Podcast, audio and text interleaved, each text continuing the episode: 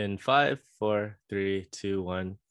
Hey everyone, welcome to episode 20 of the Moon Tea podcast. Today we don't have a guest, so you're stuck with me and Hugh today. I'm so sorry. but hey, it's been a while, so maybe maybe we have some stuff to reflect about, chat about. Um, for those of you who care, where am I? Somewhere in Oregon, but yeah, check out my Airbnb. Um, also, we're gonna have the uh, podcast like Spotify and over other stuff format. So we've been promising it for a while. So hopefully, like by next week, it's real. That's it. Amazing. Amazing. Also, have some wine.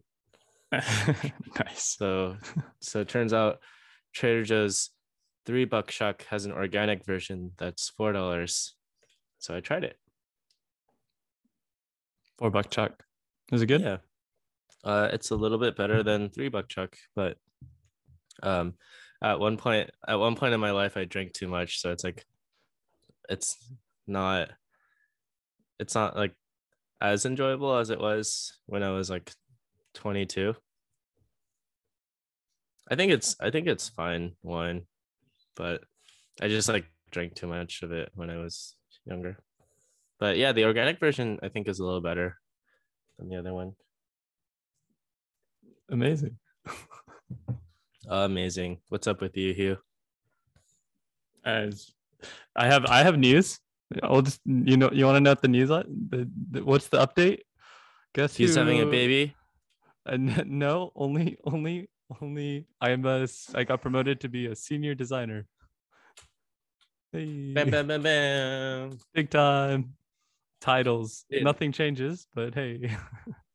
Dude, I thought I thought you were already like head of design. I, I mean, I don't like, know. I don't think it really counts of whatever you are if you're the only designer at a company. So I was just a product designer, but we're now trying to grow a bit. So that's kind of nice. Been a year nice. and a half, and hey, yeah, that's what I was what, to tell you. what did the what did that process look like? Yeah, so it's actually kind of entertaining. um, so a few weeks ago, I texted my boss, which is the CEO, that mm-hmm. uh, we text every now and then on WhatsApp. I don't really have check-ins with them. Um, and I was like, yeah, hey, Amr, I feel like I'm underperforming in my role as a product manager and as a designer. I'm not able to like support both functions and help bring on this other designer we were bringing on in Belarus. And so from there, I basically he received it really well. it could have gone anyway. And he's like, you know, it makes a lot of sense. You know, let's let's take you off of being a product manager and um onto what you're saying. Cause I was basically expressing to him, you know, we have a lot of product managers already, a lot being two, and we have a head of product that's just joined, and we're trying to hire for another product manager. And so I was kind of like holding over that fort for a bit. And I kind of was like, yeah, I think product manager track is fantastic. I don't think I can give up. Um, it, it, seems like it's the most supported right now with like roles and function and people. Mm-hmm. But the design track, there's no one in the design team except for me right now. And I just realized there just came a moment where I was like, I don't think it's a very good idea for me to be changing over to be a PM. and and so I was like, you know, it's probably for now at least, I think it's like my baby. I can't really give up my baby. And I was feeling all emotional. I was like, I I, I can't I can't just give it to mm. somebody. I don't even know who they are. you can't really train someone that quick. So long story short ish, worked out well, well received. And he's like, you know, to be honest to you, I actually I'm really excited for you to be, go back to full time design and lead the design team again because it's felt a bit kind of like an empty, a, like a slot that started to be missing. And I was like, oh, that was nice of you. So it worked out. Well, after who knows where it could have gone if you text your boss, I feel like I'm underperforming. wow. Yeah. Well, it seems like you two are vibing well like you can be really honest with him and and he can just be there to listen. I feel like that's the that's the point of a good manager. Yeah, I feel pretty lucky. That's one of the big things that you know when you when you think of a new role, right? And Mhm. job hopping, a lot of people just think about salary. And so for me, I actually a very very large thing is two part of course you know it's like culture fit of like what the company's doing if you actually are interested but 2 it's also not just about the salary or money it's about mm, the team slash the manager who you're under and working with Mhm. and for me it was extremely important especially at a startup as small as this one that i Yeah. joined that i was like i am not joining a company at a startup that's like my whole livelihood on the line for you know possible whatever it is that you join startups for that are in their 20s i'm not having leadership in the 20s like i do not care if it's the next mark zuckerberg. I do not care if it's steve jobs in his 20s i i will not work for people in their 20s right now. And so that was uh, one of the biggest reasons why Amr, he's in his 40s and leadership staff is all kind of in in that age range. And i was like okay let's do it and and it's turned out well it was a year and six months later now crazy Wow. The longest you've been at a job, right? So far? yeah yeah so I guess at Airbnb longest- you were at, you were in different roles, kind of bouncing around within the company. yeah but i quit two three times That's so funny. Yeah, I remember. I remember. I think you you were like two or three months in.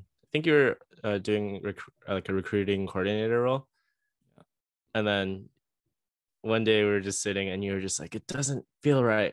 Like I quit." And then Oh, I, I see you like a week later, and you're just like, "Oh, I'm still working at Airbnb," and I was like, it was like such a, it was a, it was such a like sudden, but just happened to work out for you experience. That was serendipity at its finest that is that was actually a crazy story um it was uh, shall i share it i, I can quickly share it Yeah. i guess Yeah. Yeah, what so- what uh take us back. You know what it, what month was it? How you feeling? I just graduated college. I read Steve Jobs' autobiography. I said, nah, Elon Musk is up there. All these techies, let's go. Mm, so San Francisco instead of Cali. And then, you know, Koru with you. Then first job, recruiting coordinator at Airbnb. I did it for six months. One of the coolest six moments was, yeah, one of the coolest moments was like five months in. So I'm calendaring, Google calendaring for six to eight hours a day, just recruiter interviews for the, the development teams. So you have like two culture fit interviews plus four developer interviews, um, and you have to do six people per one um, recruit, I guess, or, or person interviewing. So bit of a bit of a nightmare. But with that, there was one day though the the, the best thing I remember seeing Brian Chesky, the CEO of Airbnb, walking around with a group of like eight people, and he'd give tours of 888 Brannan Street in Soma, uh, San Francisco. And Yeah. there, I'm, I'm at this computer, and there's like the hallway door, and and this is the recruiting place with the airstream. And I was watching, and I saw, wait, I was like, wait, who is that? Is that really? That's that's Elon Musk. and, and there Elon Musk was like 20 feet away. And I was like, oh, cool. So he's getting a tour of the Airbnb HQ right now. That's cool. And I'm just That's a great. recruiting coordinator, just like dragging things. But anyways, um, yeah, I, I definitely wasn't feeling too hot. I kind of I had like a cool um uh, team slash manager, but I think the manager is you know on the younger side, and I kind of just left a without any support. And i was too young and, and immature. I honestly be able to understand what it meant to be in the workforce and to like be proactive and to kind of not fight for yourself but to figure out how to grow on career path. And so i started to become like a bit of a, a muddle of emotion and, and kind of anxiety ridden and so i was like i just can't this is i feel so upset and hurt and like in pain inside like this isn't hitting the spot you know like even though this is Airbnb. Um, and so then I told them, you know, you guys are great, but time to head out. And so on my last day, when I was just about to head out, I remember um, looking over at Vicky, and Vicky is a recruiter, and she Mhm. and I had talked like once before, maybe three months in, and I had always known that she had worked at Apple back in the time when Steve Jobs was there. And for me, I was like the biggest Steve Jobs fanboy nerd, uh, reading the autobiography still at that time. Um, and I just went up to her at the end of the day and, and I was going out and I was just like, you know, Vicky, it was such a pleasure. I really wish I could have gotten to know you more. Today's my last day. I never talked to you more than that one time, but you know, it was just always cool knowing that you're the first person that ever has met in person one of the biggest inspirations of my life, Steve Jobs. and she was like, What? You're leaving? Today's your last day? Let's grab a meal. I was like, Wait, what? I was like, Okay. Did you did you give it two weeks? Did you give notice by the way? Yeah. Yeah. I gave two weeks. I gave it two weeks notice. Um, but usually when I give it two weeks, I only give it tell managers and I usually don't tell coworkers. I wasn't that close with most anyone. Um, so I was still trying to figure out how to do community and like talk with people and make friends. Um, but with that, Vicky was super nice and, and she's like, yeah, let's go. So Airbnb, of course, you know, we have a cafeteria downstairs, go get lunch. And in line, it was just so funny. She's like asking me some questions. I was like, yeah, did photo film, was like hoping to explore that a bit more, do some freelance work. And this is why recruiting coordinating didn't work out for me. Airbnb's great, but it just it just didn't work out for the role and I don't know where I'm going. But and she's like, "Oh." And she, we're waiting in line and she looks forward and she's like, "Oh, hey, you see that guy?" And two's down and I was like, "Oh yeah, I don't know who that is." She's like, "Yeah, that's Hoon. Hoon. Hoon." And she he like she like waves him over. Mhm. He's like, "Oh, hey, hey Vicky." Like, "Yo." And she's like, "Yeah, this is Hugh. Nice to meet you. Cool, cool." Talk, talk. you know, and, and then went on his way. And then Vicky, when we went and sat down, she's like, "You know who that was? That was Hoon. He's the manager for the film and photo team, looking for a digital archivist, and I'm helping recruit for that role. Wow. Maybe you'd be interested in coming in next week for an interview." I was like, "Wait, what?" so, so that was my last day. And then I came back a week later for an interview. And so I'm on this side of, of 888 Brannan Street. and It's a big square on the third floor. And so I remember you walk up this stairwell. And so a week later, I had like left. Everyone said goodbye. And instead of turning right, I turned left. And left goes to film and photo team department. And then I had an interview. And then like a week later, I started as a digital archivist. and and that was pretty entertaining. So then people in the hallway from the recruiting team were like, wait, wait, I thought you left. And I was like, I did. I don't know how I'm back, but I'm back. So it was a pretty entertaining. Uh, Was that a contract role? Yeah, yeah, contract contract role the whole time, um, and I did it for about ten months. So a digital archivist for anyone who's interested or wanting or kind of curious is in the photo team you've got a photo repository or basically a place where people need to store film and photo assets that are distributed to any other team in the company. And so at airbnb we were using some legacy solutions and basically i sift through 400000 plus photos and metadata tag all of them to be like categorized and searchable and then create a new like quote unquote architectural system for how the photos are are used with a different tool called by like Orange Logic or something. So it was really fun. I was the only guy and I didn't know what I was doing, but it was really interesting and but a whole different aspect of the word tedious because you have to do like taxonomy, dictionaries, and and build out like keyword structures and a lot of Excel. But it was fun. Sweet. Yeah. Nice. And then did you quit that job? So that one came to a, a, a close and and that one where i was like hey hoon after 10 months you know i don't think this is cutting it for me. I don't think i'm going to be wanting to go into the career path of a digital archivist slash uh, dam admin digital asset manager. And i was like it probably is possibly time for me to head out uh, I don't know what I'm going to do. I don't see any possibilities here. And he's like, oh, let's see, let's figure this out. And so they ended up creating a role for me called uh, a product assistant, a production assistant. And so then I became a production assistant where there's the film team and you have a lot of producers, and producers need to source content, craft uh, videos, videographers go to editing warehouses and get all of the, the stuff material sourced. And so I ended up becoming an assistant and we had like a really big um, that was when experiences were being launched in 2017 and we had to do like 13 countries worth of 300 videos. And it was fun. So that's i ended up as a production assistant. I was uh, my job one of my job was i would get on a bike and i would have in my backpack a bunch of hard drives with video content and i would bike it a mile down Brannan Street to a different warehouse, which we contracted with a, a video editing company, a studio. I would drop the the digital the hard drives there and they'd start editing it. And then once they're ready they would get call me and i would go pick them up and tr- bring them back. And so like that was part of my job. It was really fun. I'd get a bike around the city like a biker boy. Wow. That's fun and then was it around that time where where you moved out of san francisco yeah i mean that that whole time that's when I was living in, I think, when was I living in Berkeley? So the first three months I was living in that like eight person,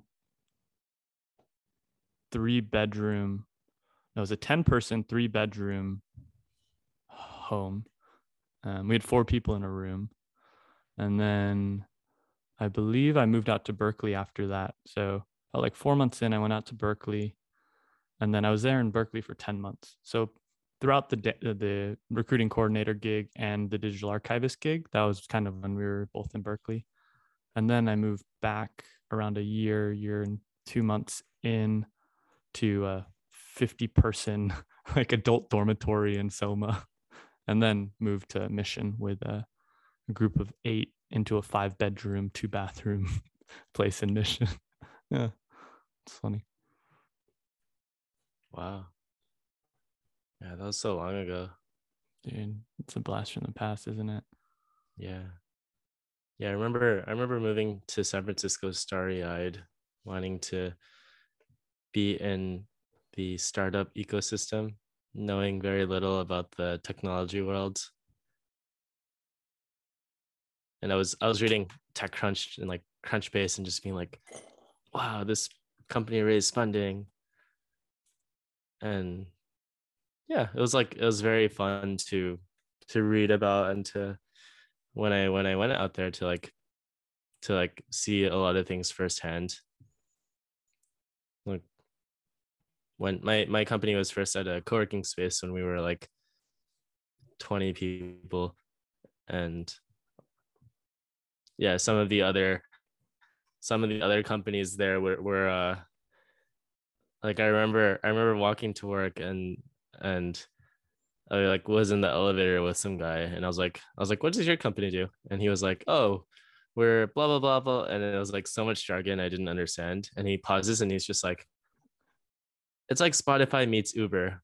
And I just nodded my head just to like, just to be like, like, I think like sure, whatever. I think I think that was a particular time where like anyone could have a startup about anything. So that was that was really that was a lot of fun. Yeah. And then it and then it turns out after like three or four months of being there, I was like, huh.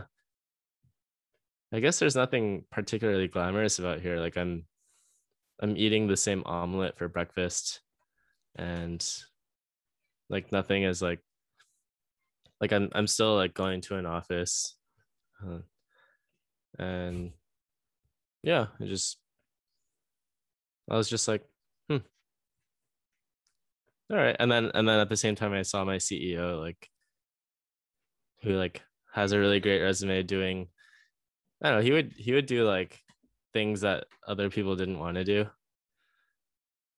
Because it would be like, oh, we need uh we need uh to get more sales and then he would like have to go and like talk to potential clients and also, and then it'd be like oh this thing is broken and then he would like have to go and try to fix that but i was like i was like man that's a hard job. Like I don't know if I want to be a CEO. like that was the first time I thought that. CEOs are one of the most difficult jobs. I don't I don't know how you do it. I don't know how CEOs do it.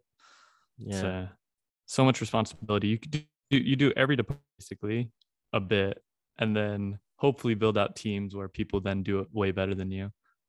And you're expected to be able to raise funds, and you have the whole employee base built off of you and your leadership and their family their families once you're you're at the scale oh my god you're like okay it sounds stressful and you need to at the same time you need to be like convincing everyone from all sides that that you're the right person for the job and that you're competent Yeah. and that you have the right vision and you're better than anyone else who's tried it or is trying it Dude, seriously So and like- and, yeah. and then on top of that you have to figure out your your um like your balance sheet your what do you i forget what the word is all the different um the equity profiles basically and disbursements. You have to figure out the board. You have to do uh, usually your delaware c corp. Like talk about the policy just control. Oh my god. Oh my god. Yeah. But i guess i guess you that's why you have a team around you that's helping you figure out a lot of that stuff. Hopefully you have good lawyers and you have good operations people and good engineers and and all of that but yeah startups are really hard. I mean i guess i guess like doing any like doing any really competitive thing can be really hard in- its own way. So maybe maybe if i'm like an investment banker the hard part is that i'm putting in so many hours and like sacrificing so much of my well-being in order to like have whatever exit opportunity or have whatever prestige and all that stuff. Whereas you know if i'm building a startup there's a lot more flexibility and a lot like a lot fewer in terms of like oh this is just copy what everyone else is doing. But then you probably get a lot more of like of like am i doing the right thing? Maybe a lot of doubt.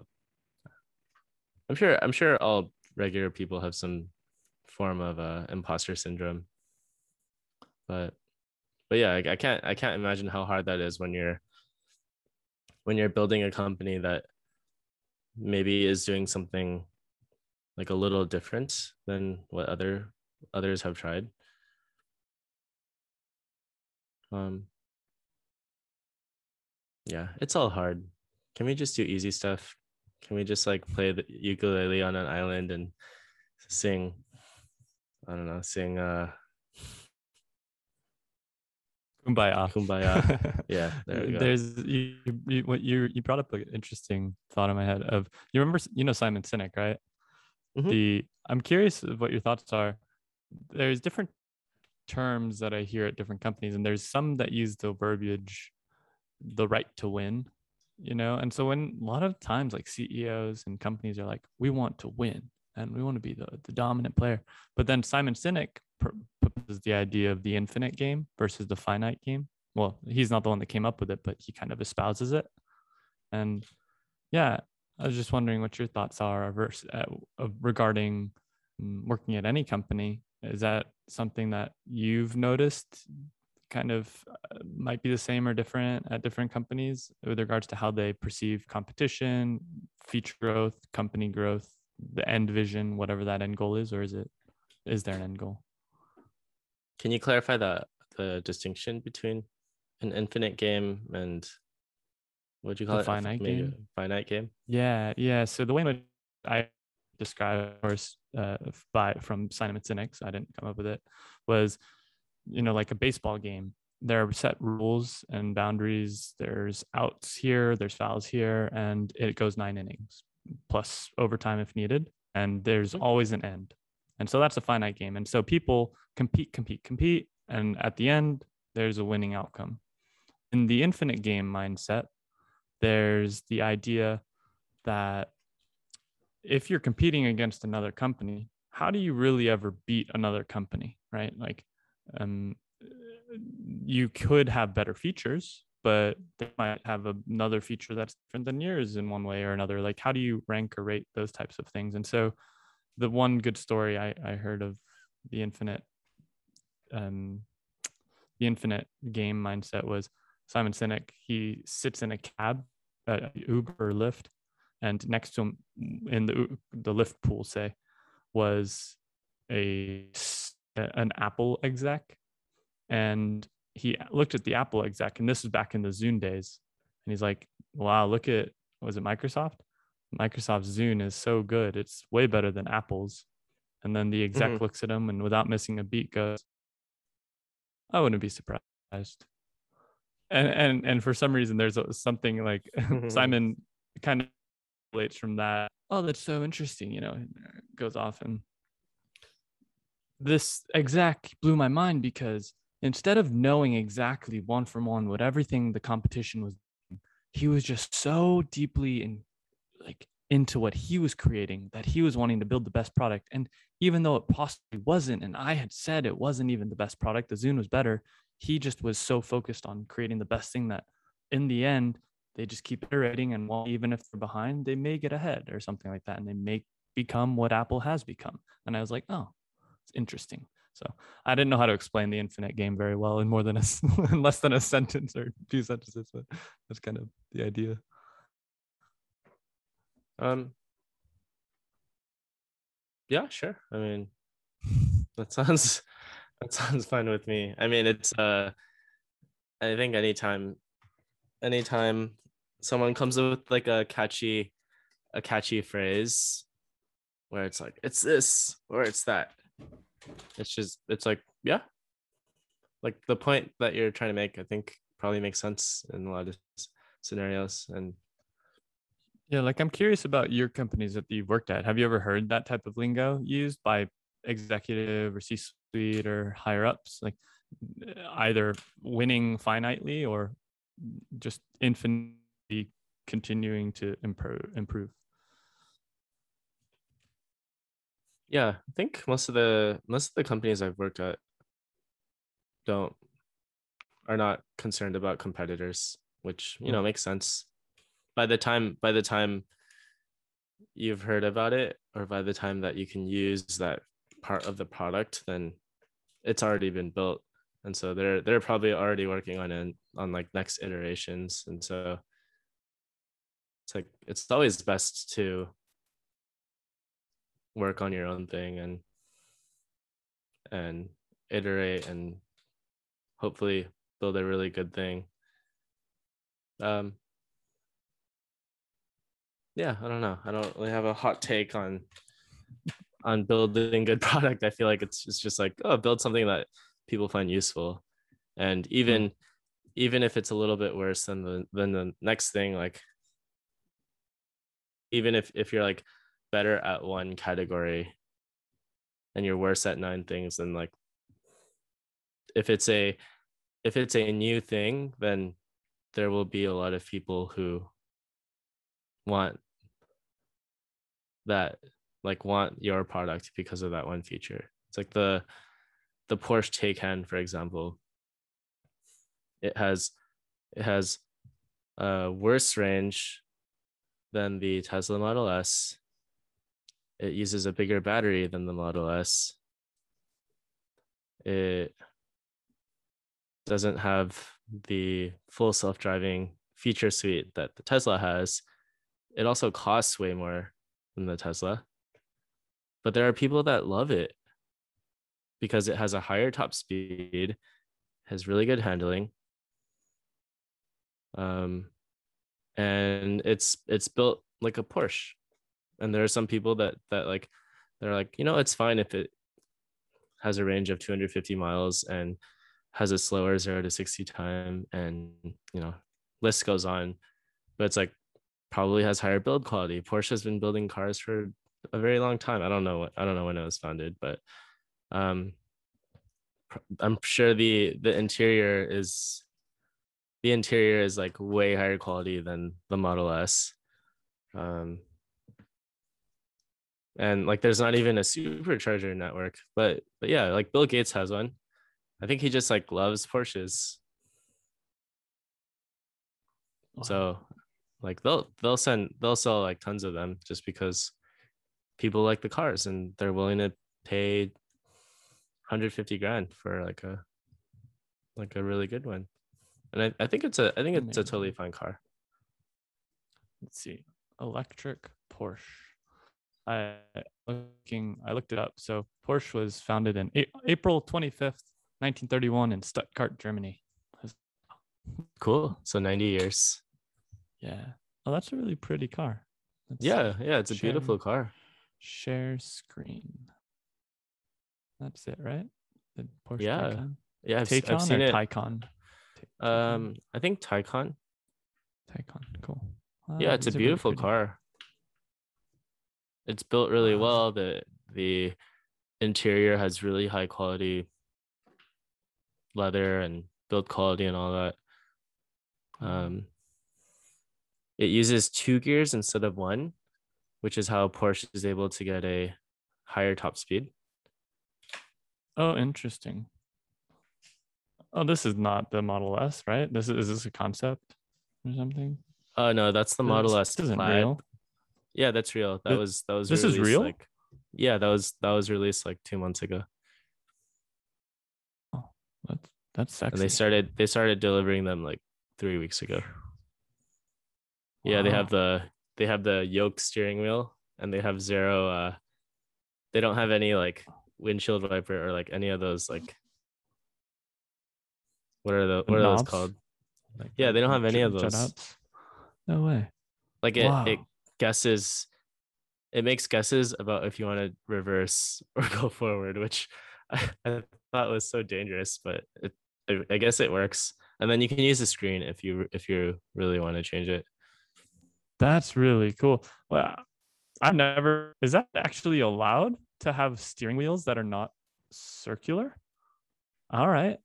I guess they do it in cars. I guess you can, so. yeah, you can see F1. the top screen better now. Hmm. Interesting. Yeah, because the, little I know about this whole competition scene of cars is, I know that like Tesla also wanted to just remove side view mirrors, right?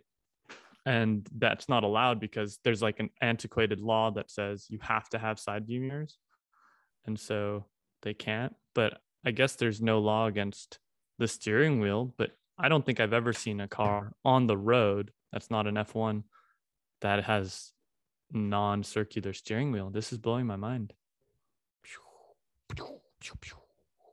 Yeah, I mean that's a that's a really that's this is the uh hundred thirty thousand dollar like zero to sixty in under two seconds car. That's amazing. The the normal the normal Tesla only has some of these features. Got you. But got you.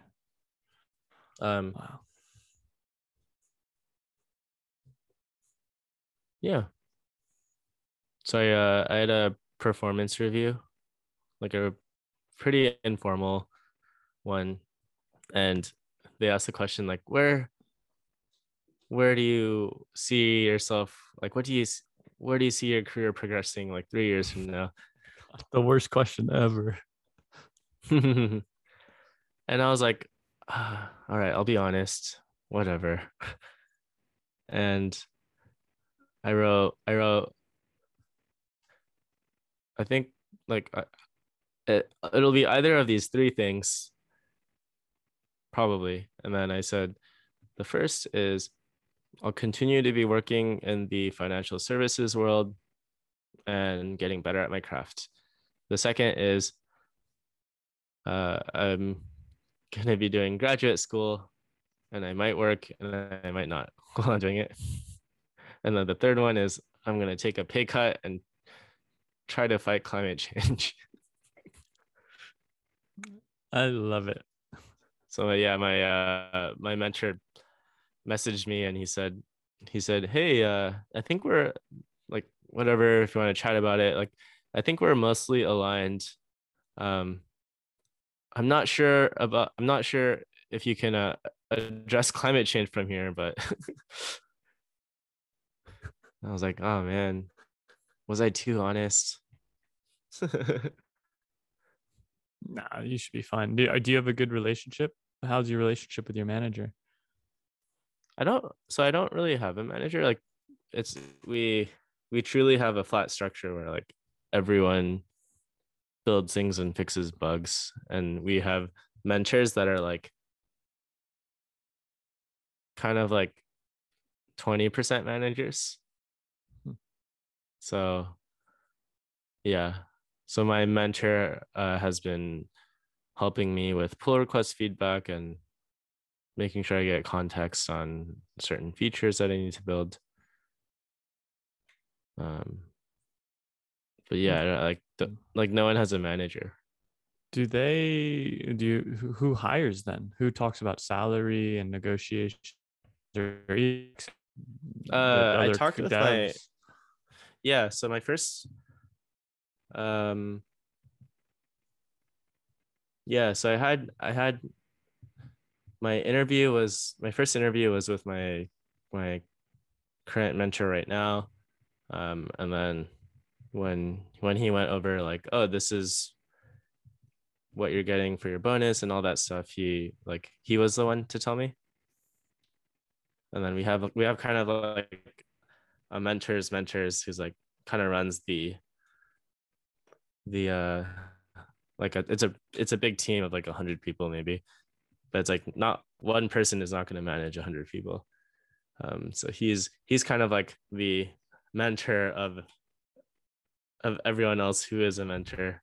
So like makes this tree of like informal managers. Interesting.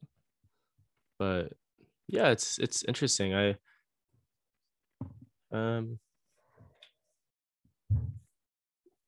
i guess the benefit is i have a lot fewer meetings.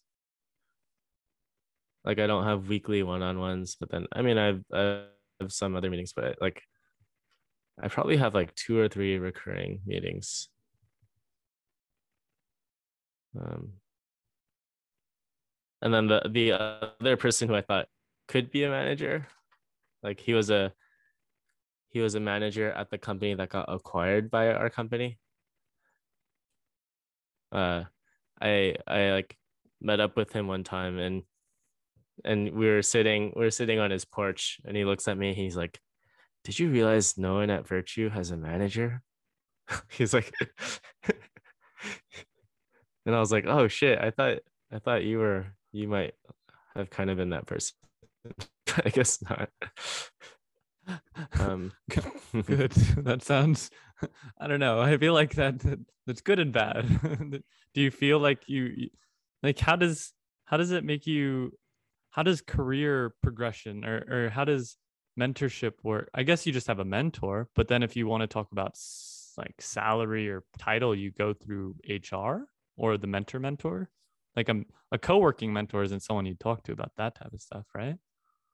yeah I don't, honestly honestly uh, i'm i'm just like they can they can give me a raise if they want and then if i if i feel like i i'm not getting a fair market value then i'll just like Who'd you let know? like oh i don't know i'll let you know when i figure it out Interesting. That's But- just like so curious. Wow.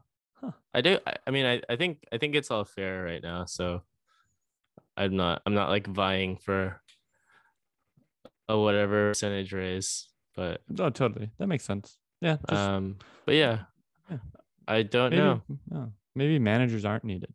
I don't know. Maybe that is a new thing. Maybe that's the way it should go. Maybe.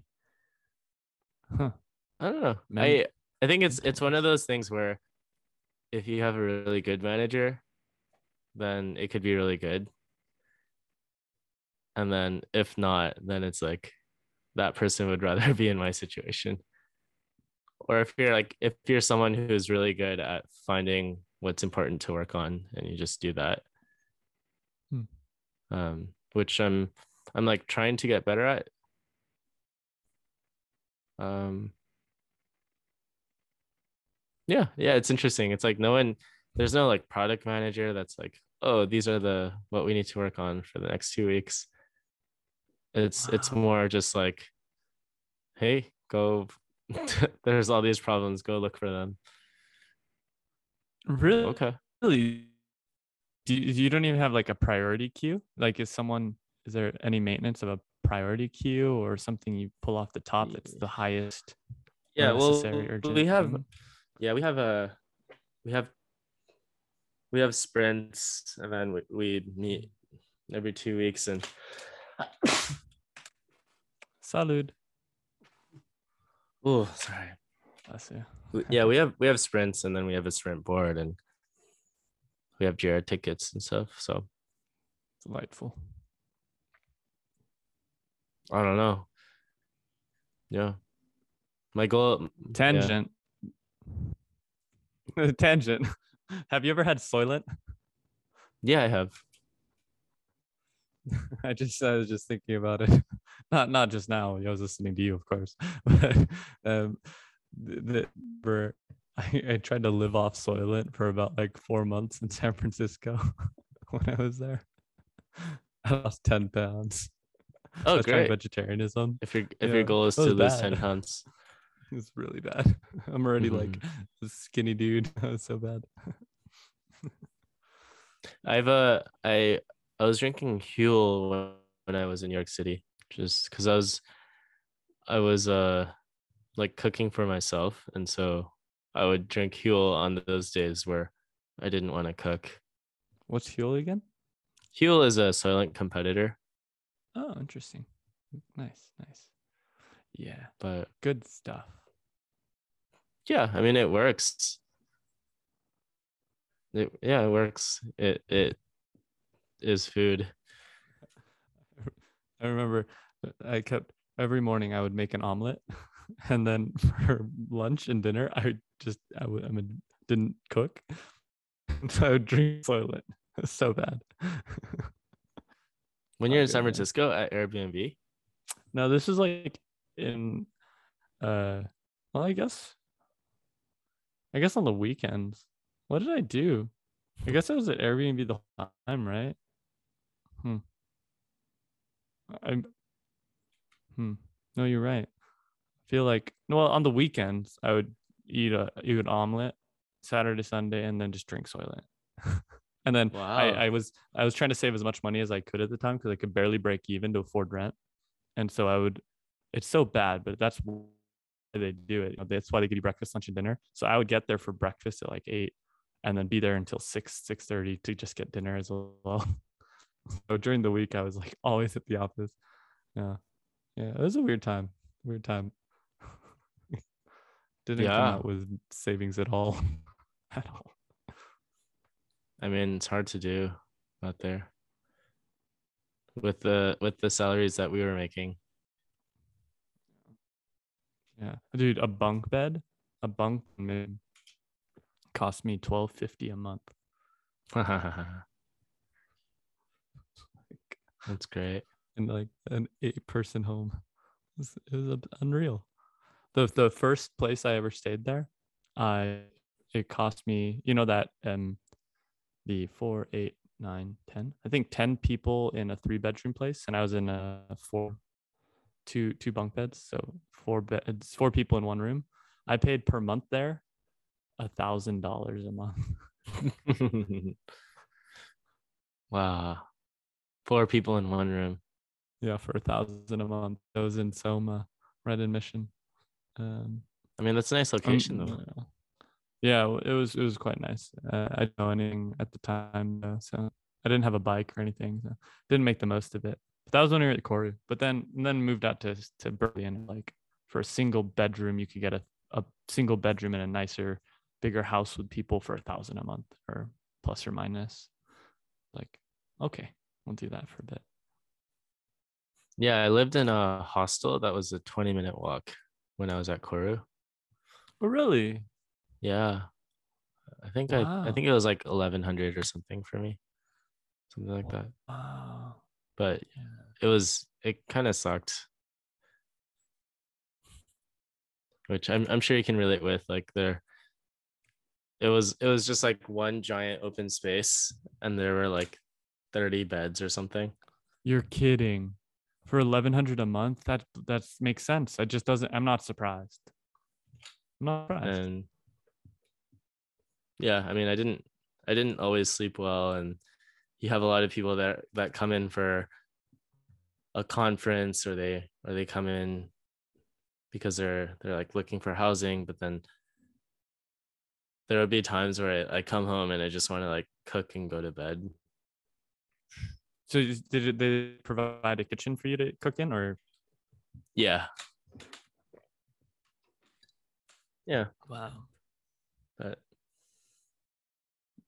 yeah that was that was rough I feel like hostels are an optimal place to stay for a few days, if not a week or so, and when traveling, and then you get to meet everybody. But for you, when you're in a 30 person hostel and you're there for like a long period, one plus month, did you find it actually nice in the sense of meeting people when you need to be as a transplant to San Francisco? Or if you could do it again and did it again, would you have any other suggestions for anyone at that budget range of a thousand, thousand two hundred a month? I didn't I didn't want to meet anyone because I was I was doing the the Koru thing. Um, and for those of you listening, Koru is this like career boot camp thing that for recent college grads that I think they pivoted and now they have a service for for uh, companies now to help with hiring. But uh, but yeah, at the time it was like three weeks and you would show up every day and they would uh, like I, th- I think I think it was good. I think it was fine. That was fun. That was career development program for new grads. Um but yeah, cuz cuz I did that during the day. I like didn't I didn't want to meet anyone when I got home. That makes sense. So a lot of sense. so yeah, I would have loved to live in a studio apartment by myself. that would have been What would that costed? What would that cost? Like three thousand five hundred a month or something? Three thousand in San Francisco. oh man. What you couldn't afford that at the time? Come on. Mhm. Nice, yeah. Uh, I think I made the best crazy place. I made the best decisions that I could at the time. I think I I might have loosened up a little bit because I was I was especially frugal back then. So I think if I I think if I could uh talked to John at age 22 or 23, I'll just give him a hug and be like, hey, you don't have to be so hard on yourself. Like go go eat a nice dinner once in a while. Or go uh i don't know. Yeah. It's it's i'm i am i am glad that i was frugal when i was like 22 to mid 20s instead of like when i'm 40 years old because because i got laid off or whatever. So better better to have when you're younger so that you can you can uh, make things better for future you. Way better than the other way around where you know you're you're young and you're dumb and you're buying nice stuff and then and then you're like oh whatever my income was before is it's not there anymore or i lost my job or whatever so i'm glad i'm glad it was it was that way Dude, I hear you. and yeah Hmm. do you uh do you consider yourself frugal uh, especially in San Francisco. Definitely. I mean, when you're saying that, it just makes so much sense of trying to just save money there on a salary that was not a developer salary. you grad developers. Yeah, I remember with some some recent college grads that were CS majors, and and I, of course I wasn't, and they were working. You know, one was at like Snapchat, a few were at other dev tech startups, and you know, whatever in in the city. And I remember getting a meal with them, and I was already like at that meal, I was like, oh man, I have to get a meal. But sure, like I haven't seen these people in a long time. And then at the meal, they're talking and they're just, you know, they're just friends and they're just talking. But one of them goes and starts complaining, like, I didn't get a raise as much as I had hoped. Like I should have gotten so much more. I only got like a few thousand and now I'm only making like 110,000. And I was like, that was the first moment I went, wait, wait, what? In my head, I just looked at them. I was like, you're complaining about making what Emma? like how much do you i did not expect or understand or realize people my age just out of college were able to make that much money. And and i was hearing them complaining about it and that just kind of miffed me a bit. But internally i was just like i'm not even close to that. Yeah that was the first moment i ever realized you know oh sometimes well there's a lot of things that that that that moment made me realize but one of them it is like man i don't know. I, I i get conflicted now like do what you love do what you're passionate about study those or do a, a major that's actually pays well in the beginning. I don't know. Like i was a media studies major film photo. You can't make money. You can't even get close to that type of pay bracket. I'm like one in a million dude. I'm like wow. I don't know yeah that's one. tricky because i i would want it like if if someone like loves photography like i would love for that person to just like pursue his or her craft and kind of see where that goes and like maybe maybe you make like some kind of creative contribution to the world and i think i think there are ways like i think there are ways where you can you know you can be like do like wedding photography or you can like um, work on commercials for for a company or you know you can do like there's tons of like videography stuff but yeah i feel like there is a point where you do have to think about business goals and not what whatever a creative person finds fulfilling. Yep. But it's like it's a huge privilege if if like let's say you love you love like doing finger painting, but then like it's a huge privilege if you can like do finger painting and like uh, even if you're making something that isn't your first choice, but like because some client asked for it, like that's a huge privilege if someone's willing to pay for it. Yep. So yeah, I don't know. I think in general, for a person who doesn't know what he or she wants to do, then hopefully if you have a if you have a, a knack for like solving problems and stuff and like i think a career in tech is probably the best option for most people for like most young people. Um not to be ageist but if you're if you're older than us and want to do tech don't don't let don't make it don't let it stop you. Go do it. Don't let your dreams uh, be dreams just do it. Just do it. But yeah, I think I think it is the best option for most people to do that.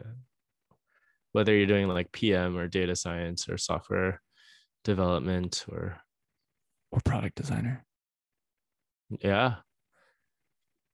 Uh, that's actually something I have to think about. Like, if you're an artist and are not making enough money, and coding is I do think there's a lot of tech industry abilities to possibly or um, roles that can be a bit more creative and design side that are uh, pretty well paid compared to being a like wedding photographers are great just getting that whole clientele built up and getting the portfolio and stuff is oh god. Yeah i just didn't try hard enough i guess but some people make it work but i think in the future in the next 10 20 25 years.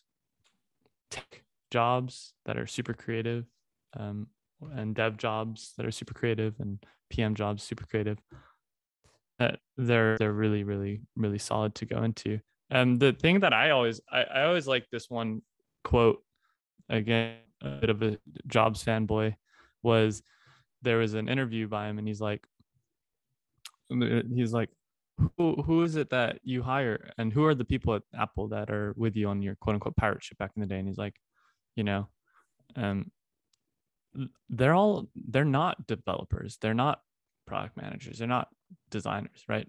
They're artists, videographers, photographers, basketball players,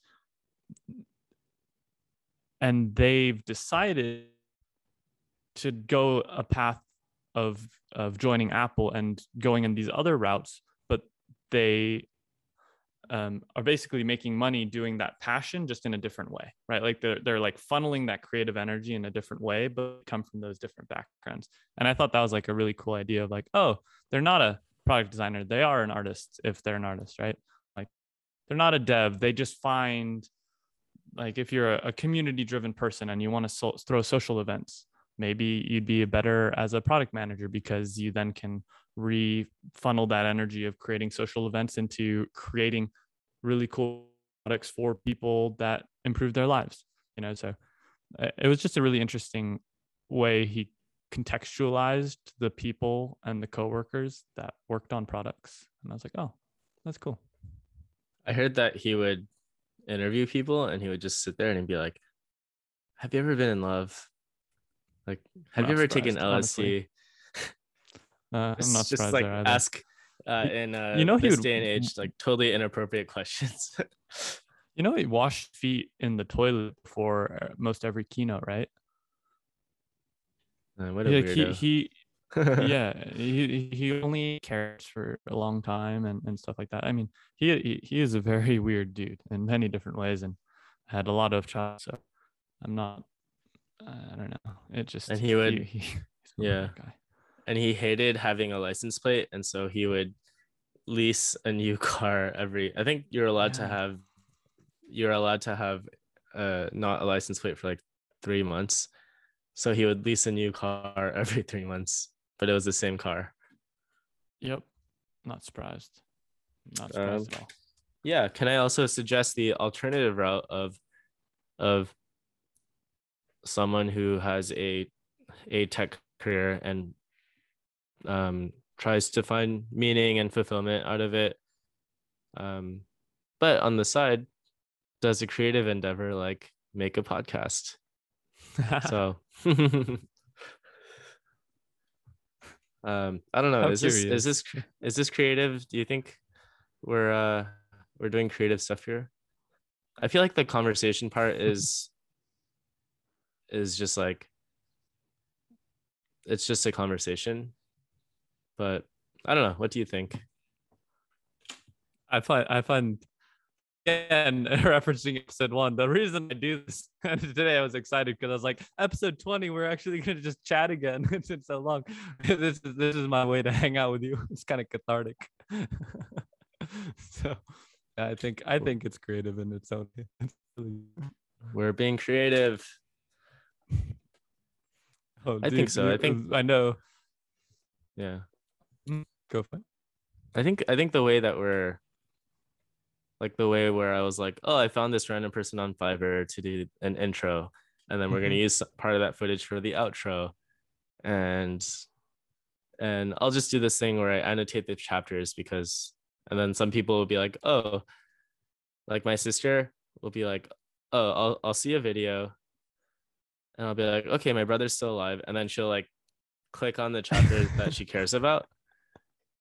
Um, yeah, and it's it's interesting. Like Eugene, uh, Eugene, one of our listeners, he he calls me a few days ago. He's like, he's like, dude, you haven't been uploading recently because we didn't upload this week. Yeah, that's okay. And I was like, I was like, dude, the fans, the one or two fans are counting on us and yeah, I um we did record though.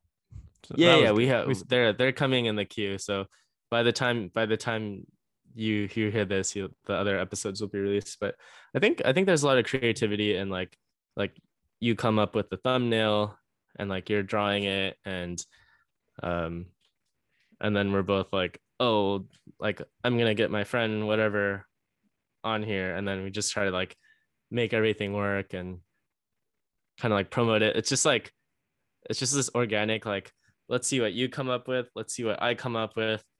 Oh, I saw my friend the other day. I'm like or like hey, I haven't seen my friend in a few years. I'm just going to text him and be like, "You want to be on my podcast?" which I think I think I will do. Um So I, I do think there's it can be as creative or as not creative as we want, but then like by default, I think it is creative. Like it doesn't feel like a job. It just feels like something I get to do. Dude, I love it. So I think like to to tail off of that, and I know the the hours coming up, but look at this to, on the creative side of things.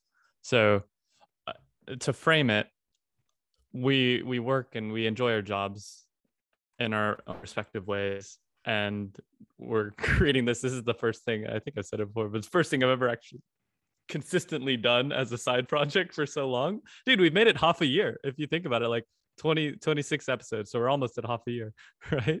Per week. Um, yeah. And so we're getting there. But then there's other people who do this. And let me, I, I was reading this article from a friend, he sent it to me. Um, so this is on Hacker News. And so it's, I currently have 10 fully remote engineering jobs. the bar is so low, oversight is non existent, and everyone is forgiving for underperforming. I can post about four to eight weeks before a given job fires me. Currently, I'm working and making on about a $1.5 million run rate for compensation this year. And the interviewing process is so much faster today. It takes me two to three hours of total effort to land a new job with thousands to choose from. and then you like review and he's like, yeah, 10 jobs and spend about an hour a day on them. I'm like, huh, this guy's working 10 jobs. I don't know if I would want to do that. This is a lot of money. I, I think he's a data scientist or something like that. But I just find it to be such a, a fascinating, different route. yeah. I I saw that post. So yeah. I think it's I think it's facetious, but uh yeah, there's a website. You think, I think it was like like not real? You think it's fake? Dude, I don't know. Oh, actually, I don't know. I'm assuming this is facetious. Oh, I guess that makes sense. Huh. 10 seems like a lot, like like maybe yes. three or four. But hey, we're I, we're newbies when it comes to having more than one job.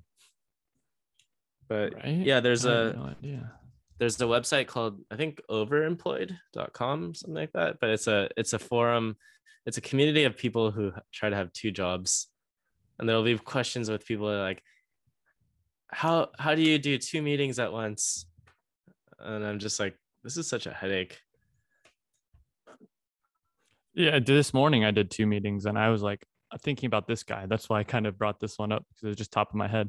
I couldn't I could hear my name on a question for a design thing I had to support, and then another one over here. And I was like, how did that guy do 10? Like, I'm sure there'd be like four or five going on at a time.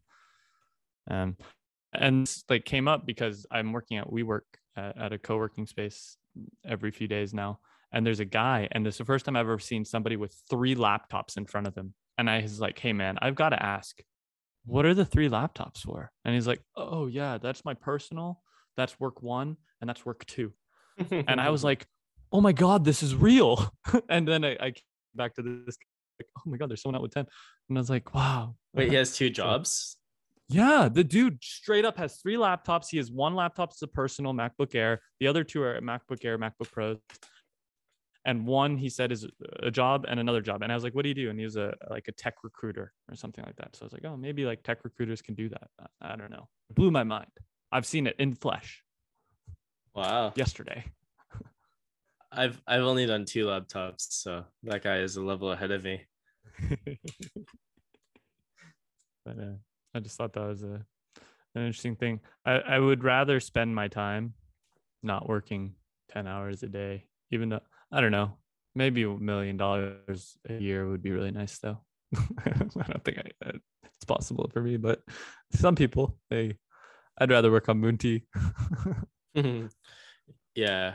If I made a million dollars a year, I would I would quit after like three years. And actually, uh, actually, I don't know because so much of it goes to taxes. I don't know. I don't want to think about it. I know I know some of my coworkers do make that much, but they're also they're also like 20 years older than me, or like 15 years older than me. So that's something that I've been wanting to maybe in a future episode when we have uh, no guest on to to think and talk more as I because I'm just learning a bit more about like one finances like how does one even think about different ways of saving? I don't really know much about Roth IRAs. Our company doesn't do matching yet and stuff, so I'm still figuring all of that out. But two, it's like what is the number? You know, like is the number 4 million at a 6% interest in an S&P 500 and then you just live off the interest rate at 200,000 a year if you ever make that amount and then just go and cruise through life and then make more money on the side but that's your nest egg? Or like what's the strategy what's like the base goal? Uh, if I ever make 4 million dollars that would be unreal right? But um I'm just uh, one day uh, this is the end of this episode I'm sure but I think a really fun episode to talk about of like real strategy and, and what are the possibilities? Yeah um it's gonna be different for everyone. It depends on what depends on what you want you being a generic like person. So uh sure. I mean we can talk about it. There's i mean there's a bunch of like blog posts on the internet and and like people on the internet writing about their experiences but um yeah sure. We can we can talk about it next time there's there's a lot of like maybe parse through a good blog or something let's find like a blog post maybe and do what we did with that a few episodes ago where we read yeah i read about it i read a really cool one yesterday that i can i can link to and you can read it if you want and or or yeah. read it when when we do it but um um yeah uh yeah, that's cool. We'll see. Anything else? Nope. Uh, should we? Should we? I guess we should invite guests for next week. We'll we'll discuss it later. All right, Hugh, go for it. All righties, everybody. Thank you again for tuning into another episode of the Moon Tea Podcast, episode 20. This is where we talk about craft, community, and building meaningful careers. Somehow, John and I are making it through life, and I hope you do too. Anyways, we're going to talk to you next week. Bye.